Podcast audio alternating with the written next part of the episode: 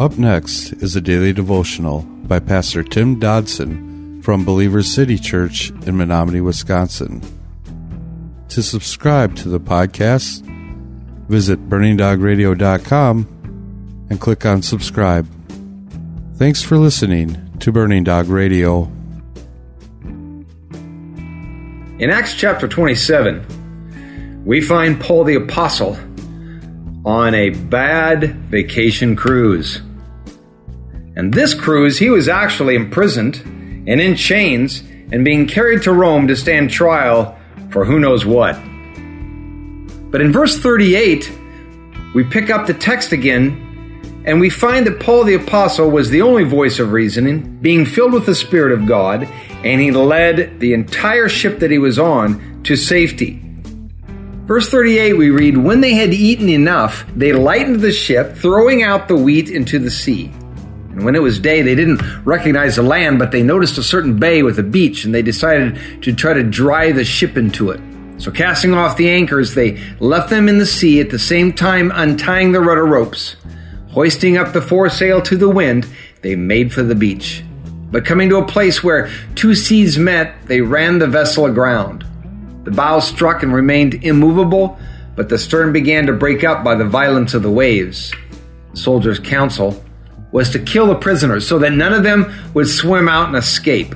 But the centurion, desiring to save Paul, stopped them from their purpose and commanded that those who would swim should throw themselves overboard first to go towards the land, and the rest should follow, some on planks and some on other things from the ship. So they all escaped safely to the land. So, all of these attempts we read about in chapter 27 to effectively fulfill the lust of the flesh and fulfill the greed uh, of the flesh, they all had failed. But we see here that the Word of God stood the test. Despite all the adversity and the fear, Paul still trusted the Lord and he saved the day. We must know that sometimes storms are going to come even when we are exactly in God's will and plan. So Paul gave thanks and he moved in God's will despite all that was happening. You see, he understood that the storms of life must come and that they will test the faith of each one of us when they do. Each of us, as we pass through such times in our lives, will either stand in faith or we're going to jump ship. And the choice rests in each one of us and will determine the path of our lives for the rest of our lives. The first verse of chapter 28, we read, When we had escaped, then they learned that the island was called Malta. And the natives showed us an uncommon kindness as they kindled a fire and received us all because of the present rain and because of the cold. Now, Paul, throughout the previous chapter, chapter 27 of Acts, had just had what undoubtedly would be seen as an edge of your seat adventure but it also was clearly a test of his spirit and commitment. Through his guidance, all those aboard the ship had been saved from certain death. Now, the text says they escaped and they found their way to the island of Malta, or we know as Melita. Melita, ironically, means refuge. They escaped. Yes, they did.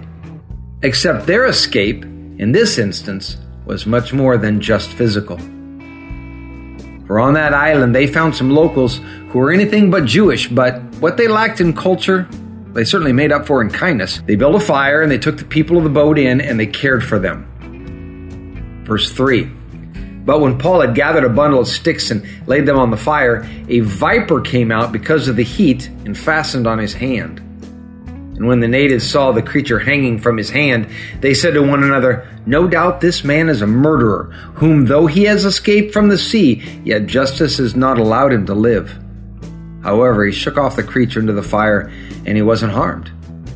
But they expected that he would have swollen or fallen down suddenly, but when they watched him for a long time and saw that nothing bad happened to him, they changed their minds and said that he was a god.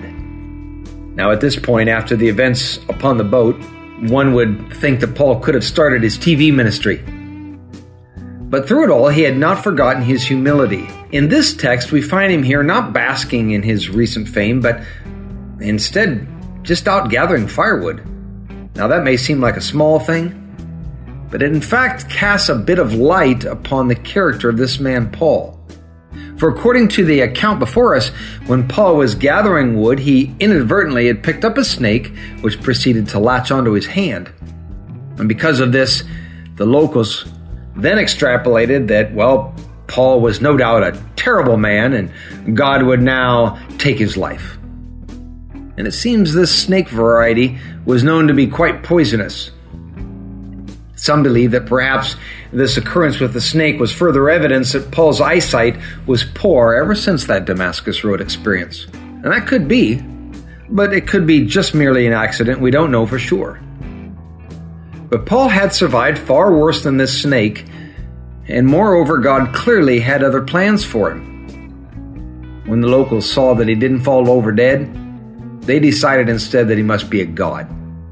I know, sounds silly, but it sounds a lot like the criteria man uses today to declare his proclaimed deity. That was a daily devotional by Pastor Tim Dodson from Believer City Church in Menominee, Wisconsin. For more information on Pastor Tim Dodson or Believer City Church, visit believerstogether.com.